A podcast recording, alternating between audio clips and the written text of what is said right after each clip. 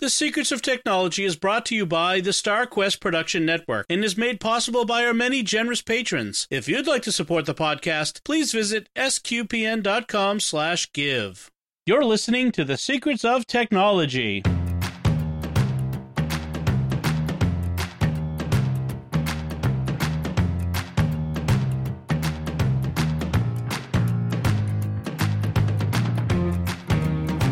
Hi, I'm Dom Bettinelli, and you're listening to The Secrets of Technology, where we discuss the technology news that's important to you from a uniquely Catholic point of view. And joining me today on the panel are Pat Scott. Hi, Pat.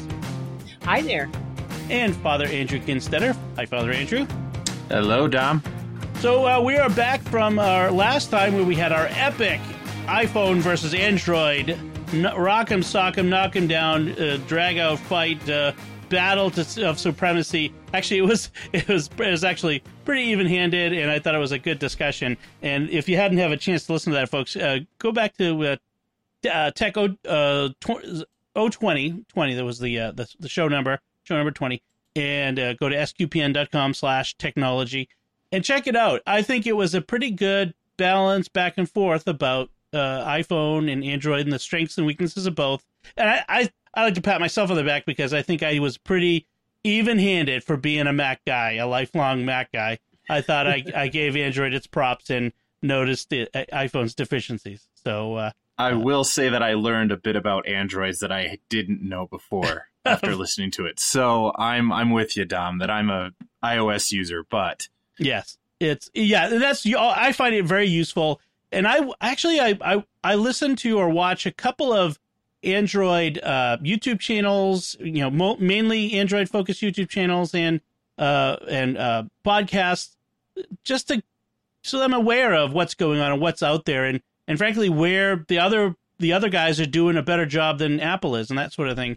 Uh, one I recommend is uh, Mr. Mobile, which is a YouTube channel, uh, which is produced right here in the Boston area. And one of the things that got me into it was he would often he filmed in Charlestown where I used to work and would often film in my building. And I was always like, I want to like run into him and say hi to him, you know, like be in his video or something, because uh, it was always a lot of fun to to kind of see the places I recognize. But he always talks about Android phones, so that was always good. So that was last time. Let's talk about what we've got coming up in this episode. Uh, in our first segment, I wanted to talk about uh, this story from uh, Boing Boing, the the blog, uh, Cory Doctorow uh, was writing about this that uh, there was uh, this teenager from Florida had an app in the App Store, the Apple App Store for iPhones and, iOS, uh, called the Bad Hombre, and it, it's an anti-Trump game. I mean, it's pretty clearly an anti-Trump game, and it had uh, and and th- there was I'm pretty sure that Apple you know, had no problem with that point of view in in the game. That was they they were okay with that. And there are anti, you know, there were anti-Clinton games and before and that sort of thing. So it's not a it's not about Trump per se, but they removed the app because, well, as Cory Doctorow says, because the, they can't tell the difference between apps that criticize racism and racist apps. And I think that's a little bit of an oversimplification because what it boils down to is is because the game included the swastika, the you know obviously the Nazi symbol, or the symbol adopted by the Nazis. It's actually much older than the Nazis historically. But the symbol adopted by the Nazis, and which has come to represent everything hateful about them and those who extol their point of view, including white supremacist racists in America today. So uh, it's it's a loaded symbol, and so they removed it from the App Store. And uh, t- two days after the app won a, a big award, and so it must have gotten noticed when that happened. And so it was removed from bo- both Apple's App Store and the Google Play Store, although Google later reversed their decision. And they said it was because of the use of the swastika in the game. And this has become a bit of a a, a point of contention where um, in the past, these tech companies, in efforts to um, police offensive content, have sometimes fail to distinguish the context in which things appear. So first, let's just kind of talk about this. Did you did you both get a chance to to check this story out? And uh, do you have any any opinion about what we've talked about this so far? Um, does Apple did Apple do the right thing? Did did Google uh, do the right thing in restore restoring it after they took it down? Um, what what do you think about about this idea of we shouldn't have this type of app in the store? What do you think?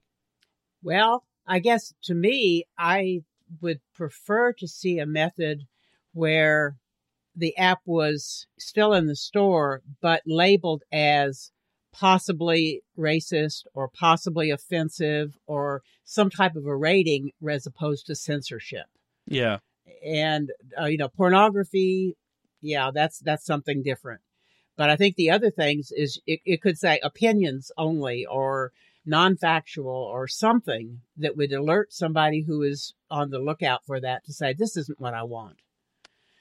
Yeah. But you I, I agree. I you find you you you'll run into the same issue though. Is is what's deemed to be labeled like that? I you see this on Facebook all the time where there's a a video that's blanked out with the you know this this content might be inappropriate or offensive. Right. Um and yet uh you know who's who's making that determination and and who's you know who's deciding that.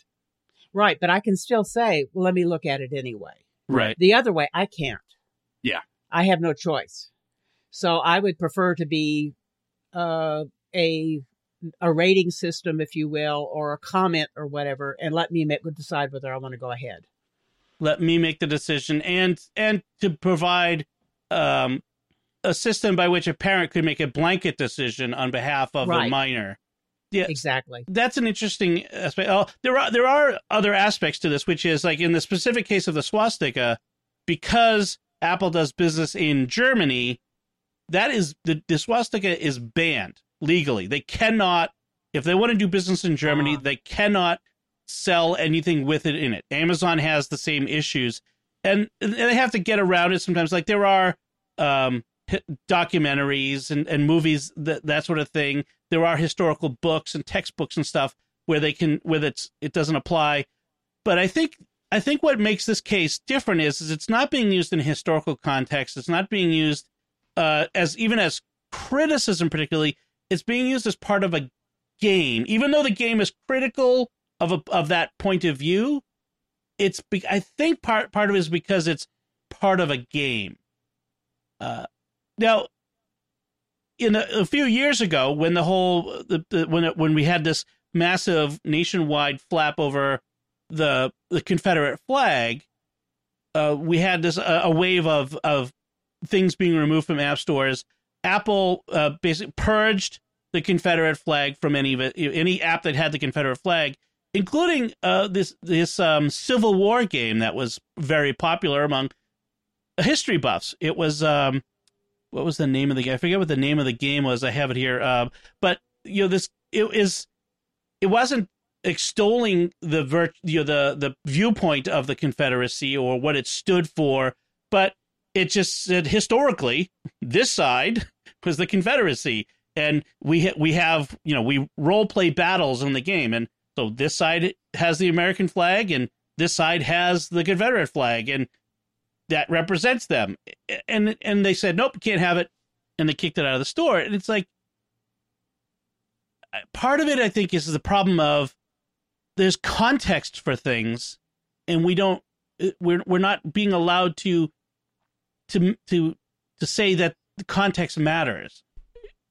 Correct? I mean, am I am I off base on that? No, I think you're correct that that's what's happening. It's kind of like the thing where on Facebook somebody can't tell when something is satire, and so all of a sudden people get all up in arms. It was satire, folks. It was not a factual story, and I think it's just part of the polarization of the country, and that that instant call to uh, objection that it, that we're seeing, um, protest, so to speak. Right. You know, one of the things that that this raises for me though is is who determines what's acceptable and what's unacceptable, and that goes part of what you said, Pat. Like if if you just say, look, some people think this is offensive and label it as such, then the individual determines whether it is or not. Uh, and I would also like to say that when it's labeled as maybe offensive, I'd like to know what category it's offensive in. Right.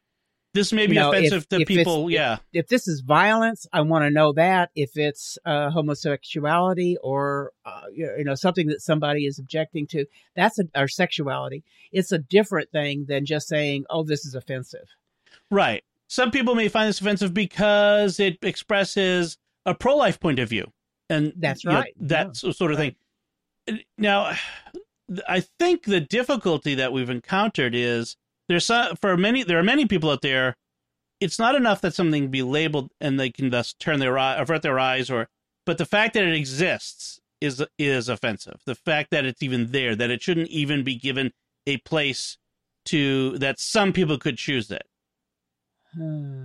I guess I'm thinking of 1984, in which they rewrote history and purged stuff because it offended somebody or some political area decided it wasn't correct. And I think education is something that we need to aim for is to say, yes, there are differing viewpoints, and yes, there are different uh, value systems that people have, but I don't think these should be used to eliminate things like from games or whatever. I think they just should be used to recommend. It's also taking away the the responsibility of the individual. If someone else is deciding for me what's offensive and all of these things, and then just filtering down what I'm able to see and do and, and receive, then I am not making any personal choice in that Correct. whatsoever. And and I think that's one of the the the dangers of, of all of this sort of things is uh, of the of this whole technology. We we talked about this even with like the the Netflix and the recommended videos. Like, you know, where where's my choice in all of this, or is this just being fed to me? And we have to to learn how to discern between what's what's good and bad. Um, now, you know, I there, are certain ob- objective uh, wrongs that should never, you know, see the light of day. You know, pornography and those sorts Right. of things Yeah. but you know in terms of like a historical context yeah the, the you know you should be able to to to see the the the objective truth about what happened and not be restricted in that um and then the responsibility falls on parents and the individuals who are viewing this content to to research it and to to not have to abide by what someone else determines is morally correct or morally incorrect for me That's a that's a good point. Uh, one of the things that concerns me in all this is what happens when Christian point of view, our our our beliefs that we share here, uh, become unacceptable, become something that sh- that people want banned. That uh, we can't have Christian prayer apps or even a pro life app in the in the App Store. You know, and this is one of the, the concerns with a walled garden like Apple's App Store versus the Google way, which is to you know with Google you can use the Google Play Store to load you know apps, but you can also side load them you know from third party stores or you know direct download uh, where you can't really do that on an iPhone easily. I mean, of course, there's ways to do it, but but in general, the general population can't. And that's one of the things that concerns me was is when there is a gatekeeper. I I recognize the value of Apple's ability to keep bad stuff off my phone. I like that viruses and malware and that sort of stuff. But it it worries me that it gives them maybe too much power over what I can put on my phone. What do you? Th- I mean, how how should we approach this? I mean, obviously it's not happening yet, uh, and maybe we shouldn't. Uh, enough troubles for tomorrow. Maybe not. You know, re- reap troubles from from, from tomorrow the today. But I mean, what do you think? What what should we our our approach to this sort of thing be? Uh, uh, should should iPhone users be concerned? Per, uh, perhaps. I think we should always be vigilant and and aware, um, concerned to a degree. Uh, we we are paying into this ecosystem, so we should be aware of what we're paying into, and if those in charge of the the Apple Store are obviously pursuing an agenda that doesn't that doesn't that's contrary to my beliefs, then I think we have a moral obligation to to counter that and to you know resist that especially if they're going to promote you know particularly anti-catholic things um so absolutely, I think we have to be vigilant and and aware at all times, and and pay attention to what's happening around us because they are the ones in charge, and we're allowing them to be in charge. It also would be a good idea, I think, to look for ways that we can make our viewpoints and our preferences known in a acceptable fashion. Not words, not a irritant to the mm-hmm. system, mm-hmm. but a a make a uh, I don't don't know the word to use, but to make proactive suggestions to say you have a large percentage of your population that ha- holds these things uh, to be that they should be available, and I don't know how that how we would go about doing that to provide a a, a spokesperson or to provide some type of a, a way of, of letting our views be known in a way that is not a, uh, just turned down. That's a really good point. Uh, you know, I would love to see something like the like uh, the communications committee of the U.S. Bishops Conference, like where Bishop Christopher Coyne of uh, of Burlington, Vermont, is the chair. That, as far as I know, if he still is. Uh, the, I would love to see them sit down with these big tech companies and, and have regular con, regular conversations with them about the concerns uh, that Catholics bring, but also uh, the ways we hope that we could use these things, these these tools, in a in a good manner and that benefits everyone, the the most people. Uh, I know that Pope Francis has met with uh, uh, Mark Zuckerberg. He's met with uh, the guys from Twitter. I know he. I think he's met with Tim Cook. I'm not certain of that one, but I, I my my recollection is he might have. But but in any case, I would love to see them sit down. You have the representatives from the Catholic Church sit down on a regular basis with people from the tech industry and talk about these things. Like you said, in a not in an irritant way, but in a way that is productive and a give and take and a back and forth that helps everyone concerned. I would love to see that, uh, and that might allay some some concerns. Well, for instance, Bishop Barron, I know, made a trip to Google's uh, yeah. complex and and talked with them and had a, a good dialogue. I think, and even the things that we were talking about on Facebook or on Motion Pictures, if you say we have a panel, somebody from the Jewish community, somebody from the Catholic community, somebody from the atheist community, if you want to go that far, or from the Muslim community, and this is a panel that when something like this comes up, it can be discussed in a panel situation and come up with a with a uh, consensus rather than saying, "Oh, there's this employee at Facebook that's going to to uh, use the guillotine on on this particular topic." Mm. That's interesting. Yeah, yeah. That I I like the idea that where we need to we need to have an open process of conversation and dialogue about these things, and not just you know politicians on Capitol Hill saying to say Facebook or Apple you need to police offensive content or we're going to pass regulation on you.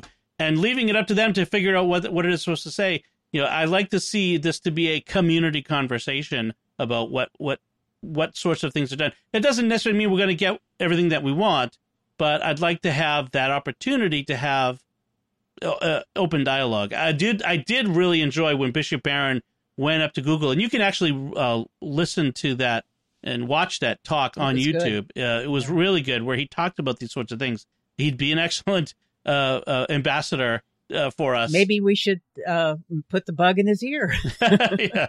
Well, and Bishop Coyne. I mean, he's an right. excellent tech savvy bishop. I'd love to see him uh, be be involved in this as well. Uh, it would be really good.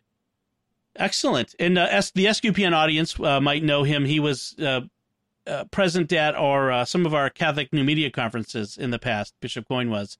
Um, so uh, he he's a he's a, a friend of SQPN. So it would be good.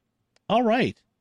So let's uh, if we if we uh, will um, uh, as always this is an open conversation. We'll probably be coming back to this topic in the future. But and if if listeners have anything they want to share, some feedback on this, we'd love to get it from them, and we'll we'll give you the contact information at the end of the podcast. But uh, let's talk about our second segment. Uh, one of the things that's come up, and I think it was actually a listener who asked about VPNs. I keep hearing about VPNs, and security is a big thing we talk about, and VPN in the in the context of uh, of security. And so they want to know, like, what's a VPN and why should I use one? And so I thought it would be good to have a conversation now. Now, Pat, you you know about VPNs. You you've helped clients uh, with those and that sort of thing, right? Yes, and in fact, that was one of my pick of the weeks when I'm on my first, I think, mm-hmm. first or second uh, time here. And yes, I have uh, clients who come to me and say, I travel. I'm going to be going to hotels. How do I protect myself? I know I'm not supposed to be using open Wi Fi. Right. So uh, a VPN is a uh, a one click usually option once it's installed to say turn it on and I'm encrypted, turn it off, and I'm back to being open on my own home network. Mm-hmm. And so, yes, uh, I've helped several different brands of VPNs be installed. Uh, I have my own favorites, but uh, th- there's a there's a lot of good ones out there, and some good reviews of them out there as well. So let's let's define some terms for for folks then. So a VPN is an acronym for Virtual Private Network, and what it means is when you turn this on, you are you are private between your device, computer or phone or, or tablet, and the and some part of the internet, a server out there on the internet, server that you presumably trust. Um, we'll get into that exact what that exactly means in a second. But it, there's a secure connection. Every all the traffic uh, between you and that server is encrypted, uh, which means that no one in between can just you know pull a, a packet out of the stream with a packet sniffer and look at it. That's an important thing. I think people don't necessarily understand is unless you are specifically on an encrypted connection, your data is viewable by everyone on the internet in between you and the server you're communicating with, including your email. Don't ever send social security numbers or other important data in an email. It's like writing it on a postcard and throwing it in a mailbox, uh, or putting it on uh, on a billboard downtown. I mean, it's not secure.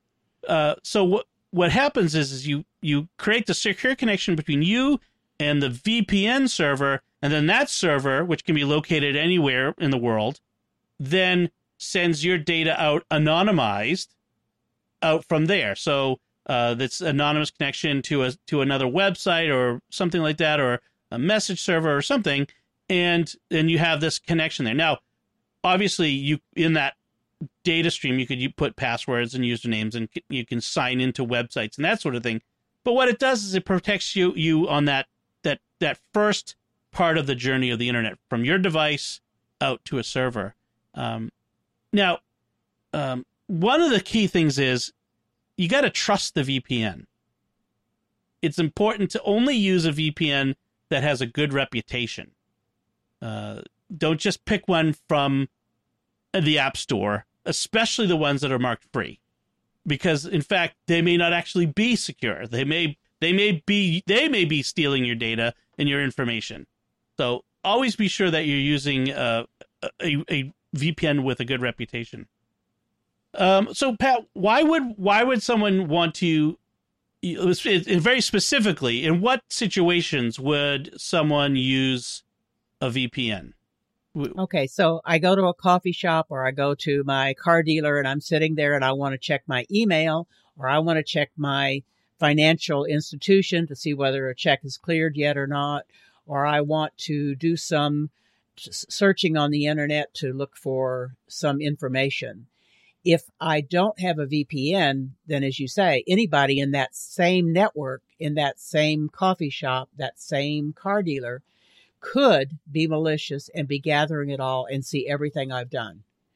Um, and this really applies to exceptions. This really applies to Wi-Fi more so than the the the mobile cell connection, the mobile towers. That's that's right? true because it's not impossible to eavesdrop on a cellular connection. It is very difficult and is more expensive for somebody to do so. It could be done. Yeah. But, and the same thing, your home network, you've got a router, you've got a password on that router.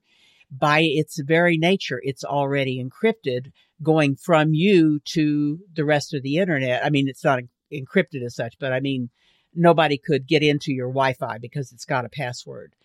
Uh, but once it gets out on the internet, that piece of mail gets out, it's still visible to anybody in the middle.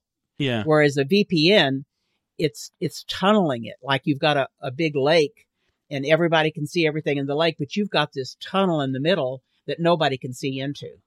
Right. So, So, so that's the biggest thing is, is keeping your connection safe when you're at a hotspot or a hotel or any place like that, that you don't know who else is on that network. Yeah. Um, if you if you're at an airport terminal and you see on your Wi-Fi list of available Wi-Fi hotspots an open Wi-Fi network that says free Wi-Fi in all caps, d- don't don't. That is that is probably a trick uh, designed Yes. to get let someone get into your your data and sometimes even get back into your computer. Uh, Right. So I mean, if you're going to use any Wi-Fi outside the home, you you you know whether it's your laptop or your phone or your tablet, use a VPN. Uh, that's Now, just some people, yeah, some people think, well, I'm just going to go look at Amazon and do some searching, so I don't need to have a VPN connected. But what they don't realize is in the background, their phone or their tablet is going and getting mail for them, or it's going and uh, getting different types of information. They don't even, they're not even aware that all of that is going across that same signal. They just think they're looking at Amazon and they don't care who sees. right. So that's that's a, a big point that a lot of my clients don't understand. Um, there's another reason. Uh, most of the time, people really don't need it on their own home network, but there are a couple of exceptions. Like if you have some things that are location based, that you want to be able to do something, but you are in a location that doesn't allow for that. A VPN can let you, uh, in a sense, pretend to be someplace else. And so uh, I have had people that wanted to be able to access something while they were traveling, but they're not in their own country of origin. So they can't get to it. like But if they Netflix, say, for example, you can't get into trying- your Netflix, you know, right, subscription from Europe. It says, well, you're not in the U.S. You can't use U.S. Netflix. Well, the example was that we were in Canada and I said, I want to use my Netflix. It says, Oh, you can't do that. You're in Canada. so I pulled up my VPN and said, I'm in Detroit. and so I was able to watch the, my movies and that was a legal use for me. Yes. It. Now there are some people that may want to use it for other things, uh, to get around limitations. That's, that's something between them and their conscience. But- BBC iPlayer. um, yeah. but at any rate, that's that's one use. Now, uh, several months ago, there was a real uproar about the fact that cable companies used to say we're not going to sell any bit of your data, Yeah. and then they came along and the law was somehow changed to say they could sell it, and most of them came back and said we won't. But during that time, VPNs became all of a sudden very popular. Especially, Because including on you your home network. Right. Yeah. And because if you feel like your provider is going to be selling your information, you might want to be a tunnel through them. So they can, all they know is that you've just got a connection somewhere out there Mhm. that they can't see what you're doing and can't sell, you know, hey, this person in Texas is going to look for snowmobiles or whatever it is. Yeah. So that's that's another reason why you might want to use it in your own home.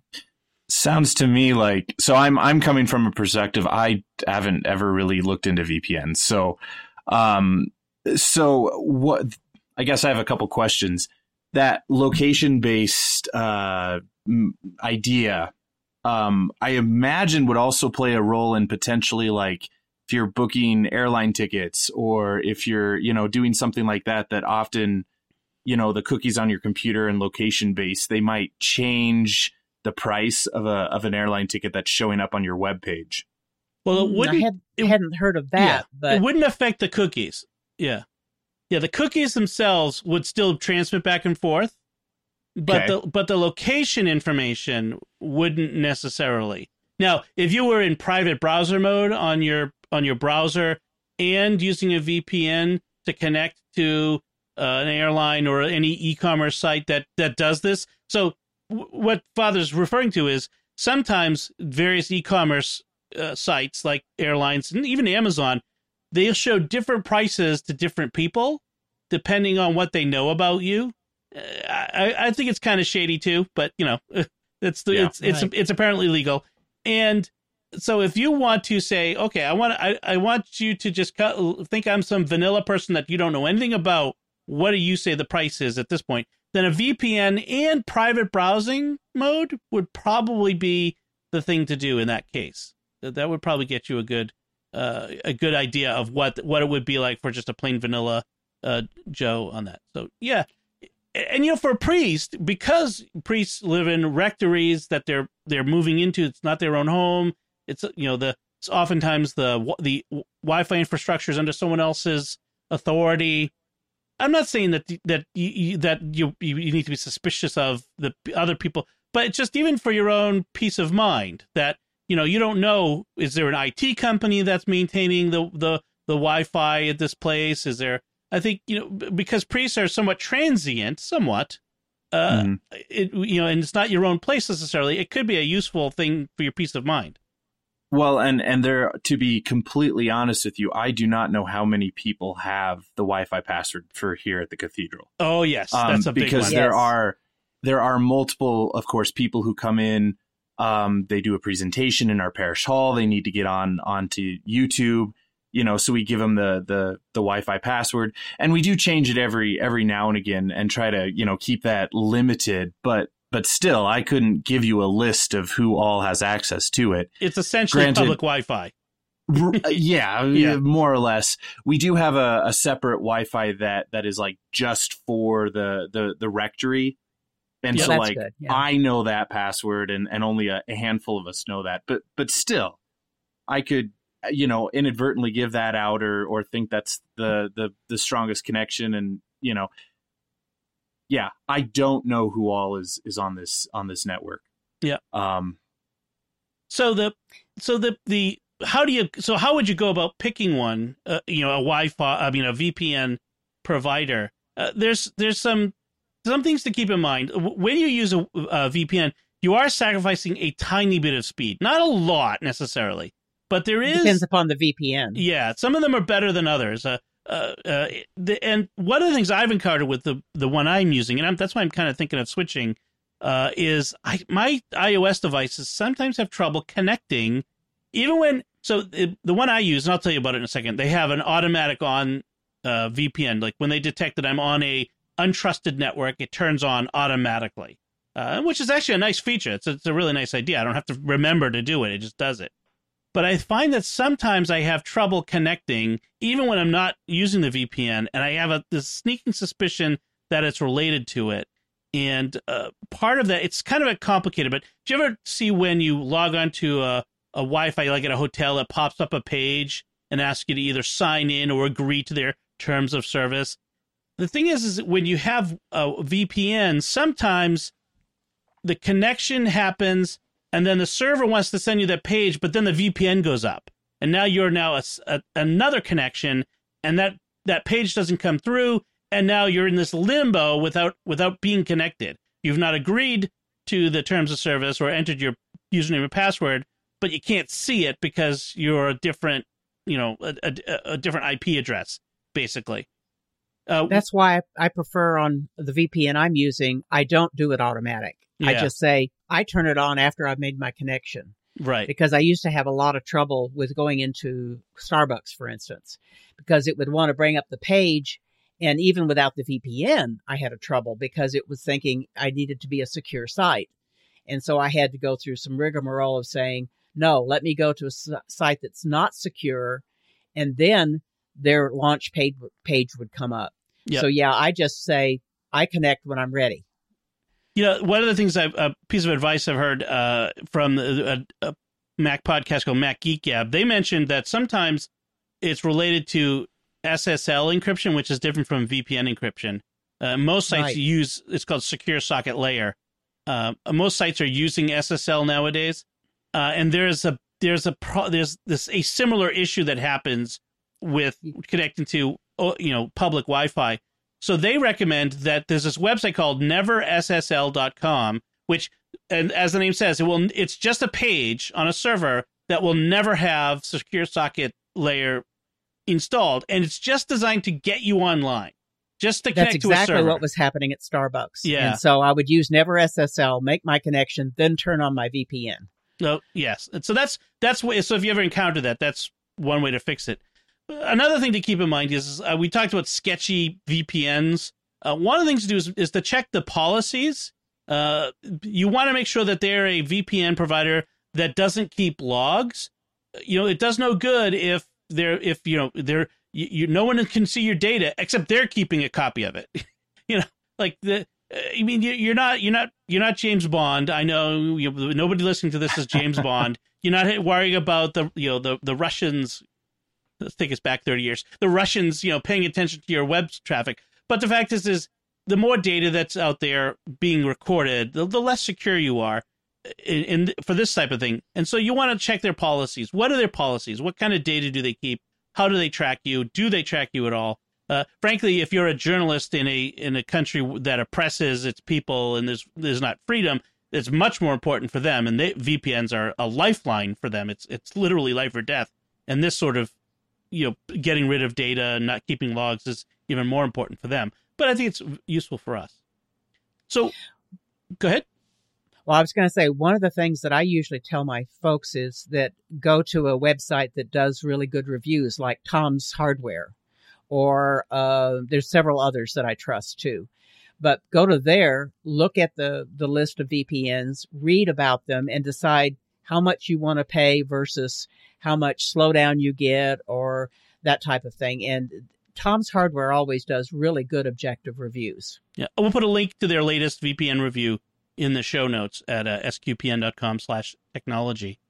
So let's talk about a couple of different ones that we know of. Uh, the one I've been using for several years is uh, encrypt.me. Uh, they used to be called getcloak.com, but now it's they changed to encrypt.me. And they they they've been okay. They're relatively low cost. It's like uh, ten dollars a month for unlimited amount of data. They have a lower they have a, a lower cost one for uh, a, a limited amount, like I think five gigs and that's if you if you think you're only going to use it occasionally, uh, going out to a coffee shop once in a while or that sort of thing. Uh, I I'm out and about enough that I felt like the unlimited was a, a better deal for me, and uh, and plus I use it I use it a lot more than like even when I'm in places where I think it's secure but I'm not sure, I still use it, and so uh, I, I have the the ten dollar month. I've been not as happy with it. I've had some of these issues that I've mentioned where it just it seems it it gets this cycling connection where it's connected, not connected, not connected, not connected, and then my i my iPad has been really weird about getting online, and I I can't say for sure that it's the VPN, but it might be the VPN. So I'm I'm thinking of trying some uh, a different one. Uh, but Pat, you you had one that you recommended as a pick of the week a while ago. Uh, yes, um, ExpressVPN. Yep. I have uh, used it for oh a year or so now. Uh, it's ninety nine a year, three devices. I don't remember there being a cap on the amount of data. And the way I chose it was I went out and looked at about six or seven VPNs and tried them serially or on different machines. And ExpressVPN gets a connection initially more often than it than the others did. I tried Nord and several other ones, and they would they they just were not as many servers that I could connect with immediately. It was like uh, I had to go down a list and manually try ones until I got a good connection. Whereas ExpressVPN, it's very seldom I don't get a good connection. The other thing was is that some of the other VPNs, it was a drop of fifty percent speed. Mm. Wow. And uh, that was typical of what I was seeing, to, you know, a year and a half ago. Whereas ExpressVPN, it's it's not 100%, but it's like 80% or something like that. It's it's pretty fast. Um, the other thing is they have servers in a lot of countries, and a lot more servers than some of the other ones I was looking at. Now, I know there's more that have come up, and Tom's Hardware was mentioning, besides Nord, they were also mentioning uh, several others that they liked, and I would say go through them and, and take a look. But I've I've really liked ExpressVPN. As I say, it's a hundred dollars a year, but sometimes when you're signing up, you might be getting a special that might make it less than that. What what impresses me is how many devices it works on, like everything you can think of, including smart TVs, gaming consoles they have apps your for router. and, and, even like right at the router at the you know at the where it comes into your home i mean i think that's uh, really interesting but right. you're going to say something um, I was actually just looking at the prices too because this is uh, quite a appropriate conversation that I'm hearing from you guys because I'm going to Italy in June. Ooh, so yes. Nice. so this is this is very uh, informative for me. But I was just looking up Express uh, VPN, and the introductory rate is 90 dollars for fifteen months. Right. So, So, that's so- spe- three months free. Right. Yeah. Yep. You yep, can yep. also do monthly. Now it's quite a bit more, but if you were Yep. just wanting to getting it just for a trip, you could do something like that Yep. and, try it's it out. 13 dollars for a single month. right. Interesting. Now, another one that I've uh, heard a lot about is Tunnel Bear. Uh, they're less expensive. They're sixty bucks a year, um, but uh, you know, I, I they're they're listed a little low. They they don't work on as many different devices. Um, and I was looking at with Tom's Hardware how they list them. They give them a four out of five, which is a pretty good rating. Uh, by by comparison, ExpressVPN is four and a half.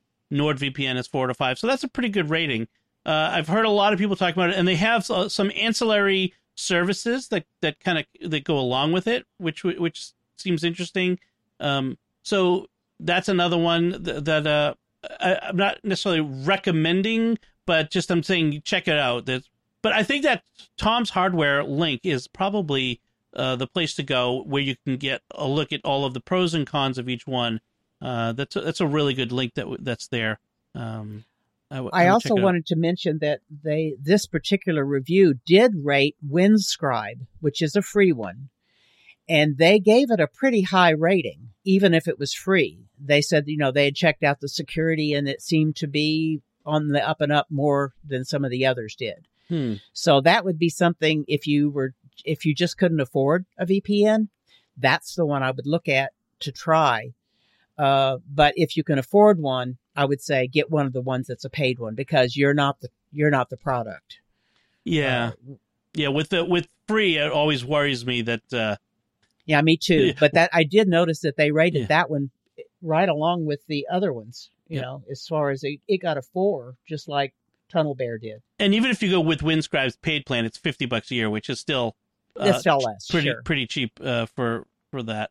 So that's pretty interesting. So I mean, you get a VPN. You know, even if you've got one s- sort of in your back pocket for when you think you might travel or when you might need it. I mean, it's a these days it's it's probably you know one of those things that you could you think of as a as a necessary expense for being secure. You know, just when you, when you're out there, and and if you if you get one that lets you have multiple devices, then you can spread the cost out. You know, among your family, and, you know, or all your devices, and that would makes makes a lot of sense. And uh, now with with the ExpressVPN, it's three devices of concurrent use. So you could have it installed on four or five devices. Just only three of them could be active at one time. That's a good point. That's a good point. Excellent. Because yeah, I've got I've got my laptop, and my I. phone, my iPad, my iMac, uh, you know, and then the rest of my family. But uh, but th- yeah, that's that makes that makes sense. Excellent. But anything else to say about VPNs? No, but you mentioned something just a minute ago about uh, being incognito and protecting yourself that way. Mhm. That's one of the things that I've I have some quibble on is that incognito doesn't mean you're secure. Right. It just means that it's hiding you from people that would come on your computer later and look to see where you've been. It doesn't hide you from the websites that you're going to. right. They still know who you are. Yes. But I just kind of wanted to bring that up. Right. Right. Yeah. It's sort of it. It's more of a yeah. It's a well. It, it does it still take cookies? Did I get that wrong? well, I think that it it uh it disables like third party cookies and stuff, but I think mainly it's so that your computer doesn't know you've been to that website before. Okay. So in some ways, as I say, if somebody's coming along and looking, they won't see that you've been to a site, but it doesn't keep that the sites out there from saying, "Oh, well, here's the computer that came. They're on Windows or they're on a Mac, and they they're from Right. Austin." They can still see that. And Right. your provider can still see that. Right. They they yes. I was yeah. That's it's a good point. That we should we should uh, be clear on that. That uh, they still see they still get lots of data about your computer, but they don't necessarily get they don't necessarily know who you are per se. That's a good point. Okay. Uh, excellent. So uh, let's move on to our picks of the week. The, the now uh, one of my favorite parts of of our show because it's always fun to to find about new things. Uh, Father Andrew, I think you have something that you mentioned before. uh, so, what's your pick of the week? Yeah, so my pick of the week is the is the new Oculus Quest. Um, so I did pre-order one. They're not oh. cheap. Oh, they're not cheap. Um, I think it's it's four hundred dollars for the for the cheaper version and five hundred dollars for the uh, more internal memory version. Um, and and I was kind of kind of nervous, but but the the lure of the new Star Wars Vader Immortal game just had me hooked, so I had to try it out. And I have to say that I was completely blown away by how impressive the technology is. Oh wow.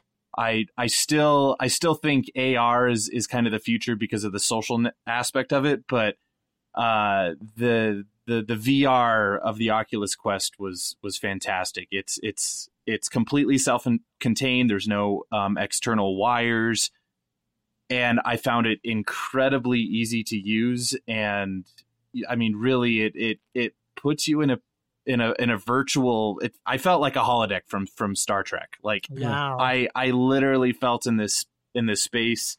You can see virtual hands in front of you and they respond to the controls so you can pick up things, you can throw things, you can point, you can uh you know use your hands as if you were physically doing something.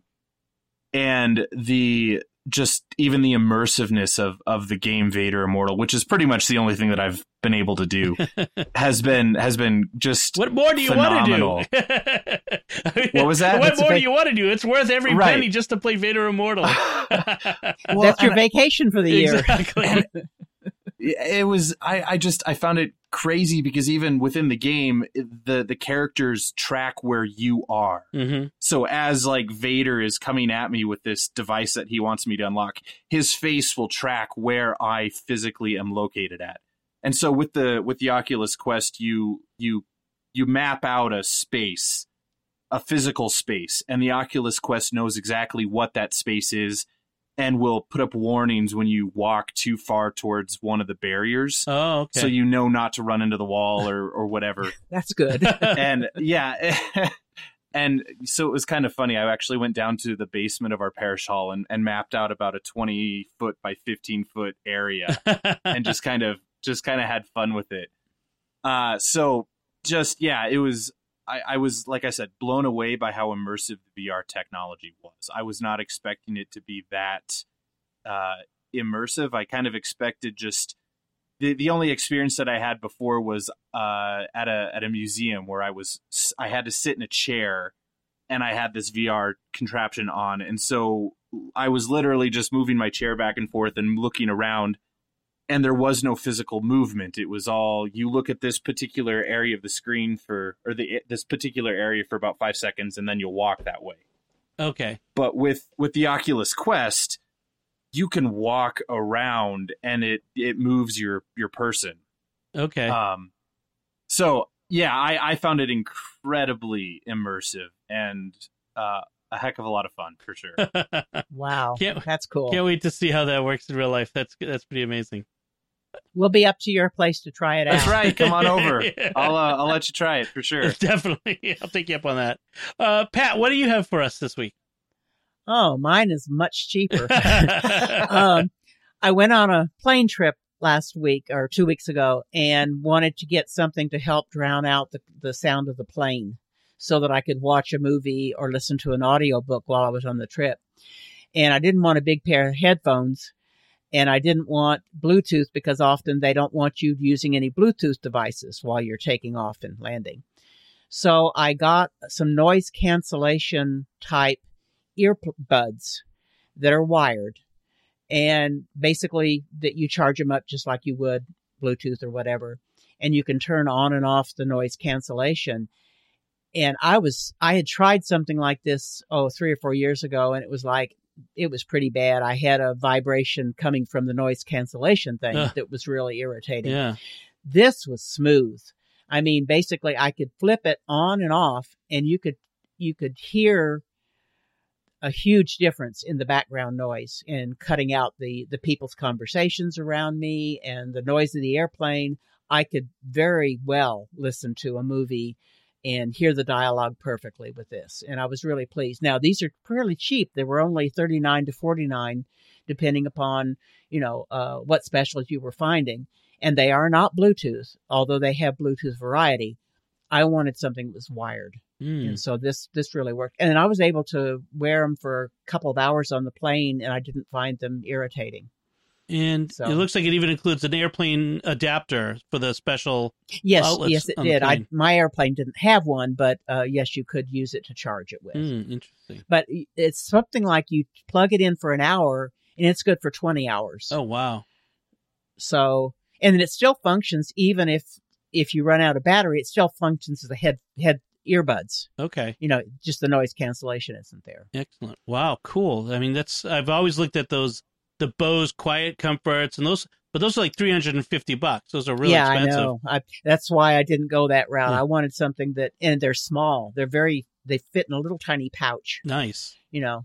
So anyway, they're that's just my my pick of the week. All right. Uh, so my pick is a browser extension uh, called the FB Purity browser extension. FB stands for well, they they they sell, call it Fluffbuster, but it also stands for Facebook, and Of course, it's a it's a a browser extension for pretty much most browsers: Chrome, Safari, Firefox, Edge. Um, maybe even more than that. I use it in, in the Brave uh, browser that we've talked about before. And what it does is it lets you uh, clean up Facebook. And and what I mean by that is, okay, yeah, sure, it turns off the ads. That's fine, and you may or may not want ads on your Facebook. But it does other things like it lets you turn off the stories feature, turn off sponsored posts, turns off, um, gosh, like every single kind of post you can imagine, game and app posts. Uh, it, it lets you, uh, it gives you notifications when particular friends, uh, when you when people unfriend you, uh, or when they're deleted, uh, you know, when they delete their account. Uh, it lets you filter posts based on certain words. So, you know, like during the 2016 election, there were certain names I put in there, or last year when we had some Supreme Court uh, uh, nastiness, I put a few names in there, and I didn't have to look at any of that. Um, things like um, uh, you, Facebook tells you every time someone joins a group, or every time someone is tagged in a note, and you know, people get tagged in notes all the time. It's, it can be cluttering. Uh, other things it does is it lets you um, disable autoplay on video, which that's nice. very nice. Uh, it lets you you know turn off any kind of video. You could you could hide all videos if you wanted.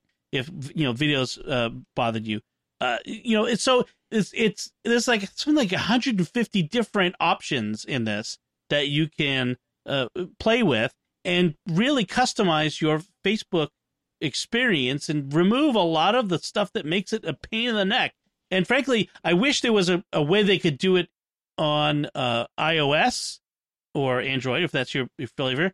Uh, because every time I use Facebook on my phone or my iPad, I'm reminded of, this is what it's like with uh, you know it, in in the bad times. So uh, so it's a it's a really nice thing. So it's I'll I'll put the link in the show notes, but it's uh it's a nice and it's up. They keep it updated, and you can all also once you've got all your settings set the way you want, you can export them. So just in case you ever move browsers or something happens to your browser, gets reset or anything like that, you can have those settings. You don't have to have to go through the rigmarole of setting them all up again. So uh, it's FB Purity for fluff busting purity uh, browser extension. So that's my pick of the week. Cool. So uh, before we sign off, I do have a, a bit of feedback. An email from a listener, John Scrivo, said, uh, I'm really enjoying the Secrets of Technology show and how you and the panelists can relate it to people who aren't as tech savvy. Uh, he says, I use LastPass with Google Authenticator. I can use it with the Chrome plugin on my school computer, which is really helpful. Uh, for the pick of the week, you should mention mechanical keyboards. I've talked about keyboards. He says, I saw it on your blog and I had no idea that these existed. I'm not a gamer and really just went with whatever keyboard I had. I bought one as a birthday gift to myself to use at work where I do quite a bit of typing, and it's amazing how much better I can type. I went with cherry blue switches since I was using it for typing only, and the noise wasn't an issue. Thanks again for all your hard work on the podcast. Fun and informative, and really makes the start and end of my workday so much better. Thank you, John. So, mechanical keyboards. This is uh, the old. If you if you're of any age, you know of the old keyboards that computers used to have the clackety clackety keyboards. They make all that noise when they that wonderful noise when you type. And I've got oh, I've got a couple of them on my desk. But here's one that's not connected to anything, so I can clackety clack it. But it's like, you know, like I don't know if you can hear that, but that's uh, yep. it's pretty clackety. Uh, now, obviously, I have to be careful because with podcasting, that would get annoying if I'm clackety clacketing during shows. Uh, so I've tried several of them. I've used several. Um, a reason I haven't picked one yet is because I haven't found one that I really feel solidly I can recommend. I mean, I like them, but the first one I had failed. Uh, the one I've got now, uh, I've got these have been ones I've gotten for review. The one I'm using now is pretty good, except um, it has this weird double typing issue where it double types letters. Um, and I've been trying to. Uh, there's I've got a piece of Mac software that I've downloaded off of GitHub that tried tries to fix that. It's actually intended for the um, Mac MacBook butterfly keyboard problems, but it's it's a similar problem, so it's kind of helping me a little bit. Um, the other keyboard is, that I was uh, just held held up next to the microphone that's not connected is not a full size keyboard. I love having my numeric keypad, uh, and I really like having a full size keyboard. So I'm still looking. If you have one you can recommend, uh, I, I, haven't tried the Das Keyboard yet, which is a apparently a wonderful keyboard, but very expensive. Uh, but still a very nice keyboard. So uh, that's the reason I haven't recommended one yet. But I like that feel. It's a solid mechanical feel of uh, when you're typing. Mm-hmm. I type a lot. I do a lot of typing, um, and as you get into this, uh, John mentioned the he uses cherry blue switches. When you get into mechanical keyboards, you find out that there is a, a myriad of choices that the of switches, cherry and a color switch, and they have different feel, different sound. Uh, you can dampen them using O rings. Oh, it it's a it's a rat hole. It, I mean, it's a down down the rabbit hole uh, into another world of, of mechanical. A whole different career. Yeah, exactly. so I will eventually uh, perhaps have a pick of the week, which is a the keyboard that I, I say this is the one, but uh, I'm not quite year, there yet. But uh, so thank you, John, for your email. Uh, so uh, that's it from us. before we go, I want to take a moment to thank our patrons who make it possible for us to create the secrets of technology, including this week Teresa N, Samuel C, Ian S, Nick W, and Jimmy C. Uh, not Jimmy Carter, uh, although it would be nice to have him as a patron. I'd welcome the president uh, in, help, in supporting us. Their generous donations at sqpn.com slash give make it possible for us to continue the secrets of technology in all the shows at StarQuest. You can join them by visiting sqpn.com slash give. And so, what do you think of our discussion of both the how stores police offensive content the the uh, the tech companies do, uh, uh and our discussion of VPNs. Let us know by visiting sqpn.com slash technology or the SQPN Facebook page at facebook.com/slash starquestmedia, and leave us some feedback there, or send an email to technology at sqpn.com. And you'll find the relevant links from our discussion on our show notes at sqpn.com.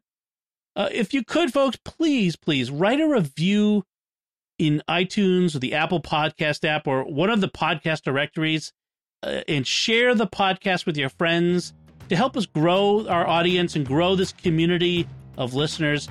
Uh, when you write a review, it it kind of gooses the algorithm and says, "Oh, people are interested in this. Maybe we should show this to more people." You know, hey, this is what's hot. This is what's new. And so it really is really helpful. It's not just you, you stroke my ego and make me feel good because you say nice things, although that is a benefit. Uh, but it also helps with the growing the show and making sure that we're reaching lots of folks. And we really do appreciate uh, all your all your efforts and all the, the, the, ways that you help support what we do here. Uh, until next time, Father Andrew Kinstetter, thank you for joining me and sharing the secrets of technology. Absolutely, it's been fun. Pat Scott, thank you as well. Glad to be here. Thank you. And once again, I'm Dom Bettinelli. Thank you for listening to the Secrets of Technology on StarQuest.